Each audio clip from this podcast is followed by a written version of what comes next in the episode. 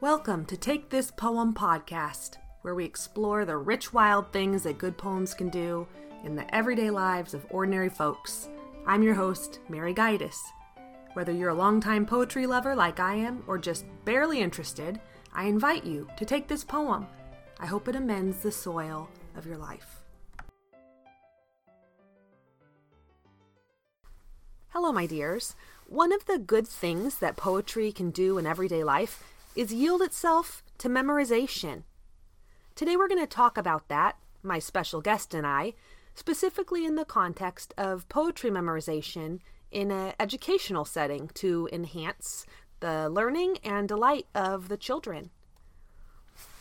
In a new book called 30 Poems to Memorize Before It's Too Late, David Kern, the editor, writes a preface that has some really eloquent sentences about memorization, probably better than I could come up with in my closet off the top of my head. So I'm going to read a couple sentences here that he wrote. He said, For centuries, since man first began to pass along his most cherished stories, he relied on what he could remember. He valued a mind capable of being full of things that were not just useful, but also true, good, and beautiful. Memory was not just a tool for individual use, but was in fact the collection point for all culture and tradition. If education is supposed to be about passing on the true, good, and beautiful and passing on culture and tradition, poetry memorization is a perfect way to do that. Today, I am interviewing a special guest who has spent about 30 years helping children memorize poetry. It's my mama, Leslie. She got me off to a good start in my life of poetry loving because she read poems to me, taught me to read so I could read them on my own, and then included poetry memorization in my elementary school years. So thanks for coming and talking with us, Mom. Well, thank you for inviting me to talk with you about one of my favorite subjects, helping children memorize poetry. I homeschooled for 11 years and taught in a K through 3 classroom at a tiny Christian school, and not a day went by that we didn't have a poem to work on. In fact, the highlight of my school year preparation at home and in the classroom was choosing which poems to memorize during the coming year. Yeah, in fact, I remember when you got that job, that's just one of my memories is you having big huge poster sized papers and writing out really neatly the poems that you had chosen for the year. So it seemed like right. it was a first. Yep. First on your priority list. So you brought a poem to read for us today, right? I did. It's The Snail by William Cowper. To grass or leaf or fruit or wall, the snail sticks close, nor fears to fall, as if he grew there, house and all, together. Within that house secure he hides, When danger imminent betides, Of storm or other harm besides, Of weather. Give but his horns the slightest touch, His self collecting power is such, He shrinks into his house with much displeasure. Where'er he dwells, he dwells alone, Except himself has chattels none, Well satisfied to be his own whole treasure. Thus, hermit like, his life he leads, Nor partner of his banquet needs, And if he meets one, only feeds the faster. Who seeks him must be worse than blind, He and his house are so combined, If, finding it, he fails to find its master.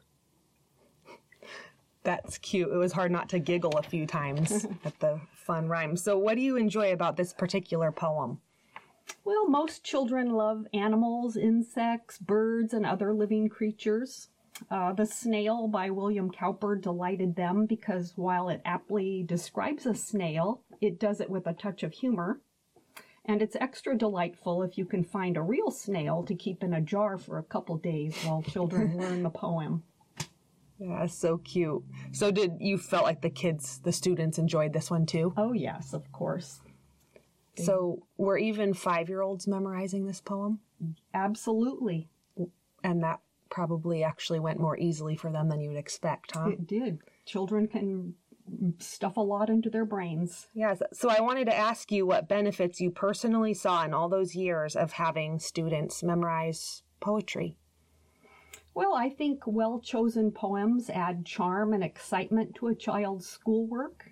They learn that they can indeed memorize even lengthy pieces, and they find great satisfaction in accomplishing it. They always like to recite them afterwards to friends and family, and by the end of the year, they know dozens of poems. Little events in everyday life begin to remind them of poems they've memorized. Mm-hmm. Um, I know Andrew Pudewa from the Institute for Excellence in Writing says that memorizing poetry is the single most important thing a child can do to become a good writer. But I mainly just focused on how much they enjoyed it and how it charmed them to learn so many poems.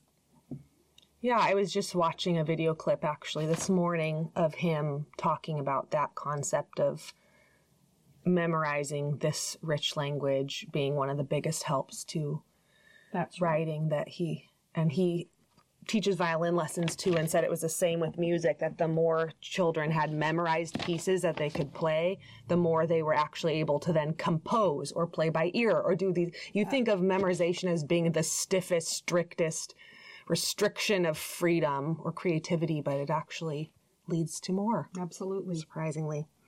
Um, so what about your methods you said the kids knew dozens of poems, you know, by the end of their years with you. So how did you help them learn so many poems? Well, as you mentioned, I always wrote the poems on a big poster board or two, and I hung them where they could easily see the poem. At least four times each day, we'd recite it. At the beginning of the day, before a break, after the break, and before ending the day. That way they would see it, read it, and say it. And I'd read the poem aloud with them until they knew it. And we'd do the same with scripture. I always had them stand up to recite because mm. that helped them focus and be ready to present it with poise to others if they had the opportunity.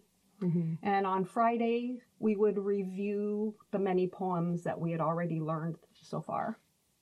Yeah, I was going to ask you about that with review. This is the first year I've been building in review of mm-hmm. past years. I don't know why it took me so long, but so on Friday you would maybe do one or two poems from previously in the year. three or four. Okay. Yep. That's, mm-hmm. It's fun to review the ones that are already known. Yep, you have to keep reviewing, and they just have big smiles on their faces because while they're learning so much new material in math and spelling and language, they they have those poems under their belt, and it just really delights them. Mm-hmm. How long would you say it you would spend on memorizing one poem the length of the one that we just read? It would probably take them maybe five or six days because I had kindergartners through mm-hmm. third, second, or third grade. So, um, but I'd spend, I would make sure that every single child knew it completely before I would bring a new poem into the classroom. So maybe one So- and a half to two school weeks. Yeah, a poem. probably this uh, poem this long would probably take six class days. Mm-hmm. If we did um, the Village Blacksmith or Paul Revere's Ride, something longer, that would take longer, of many more days. But um, it's amazing how quickly they can memorize. Did you memorize Paul Revere's Ride with your little little guys? I sure did.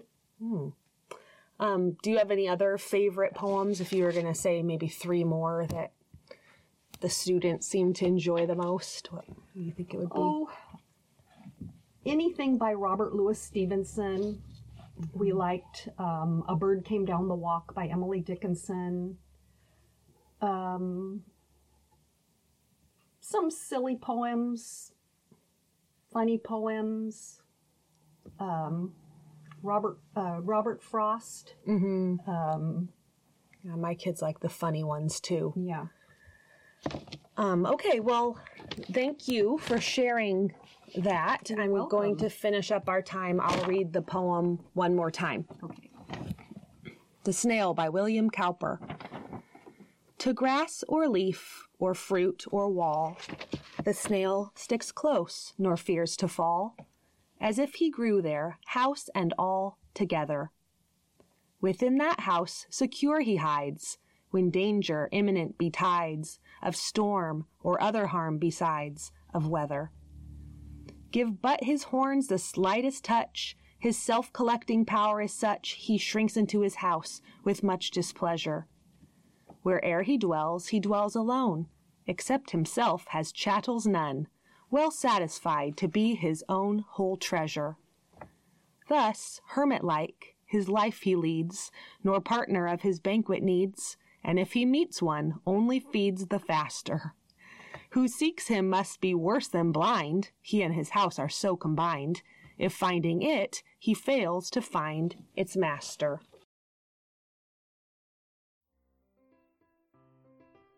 Part of my vision for this podcast was to have it be interactive. I pictured a virtual bonfire poetry reading where friends, family, local poets, and you can come together to warm our hands on some poetry.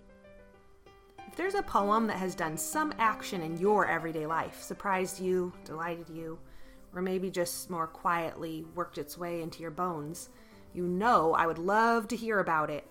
Email me at takethispoempodcast at gmail.com and let me know your story. Maybe you can join me in sharing it with others as well.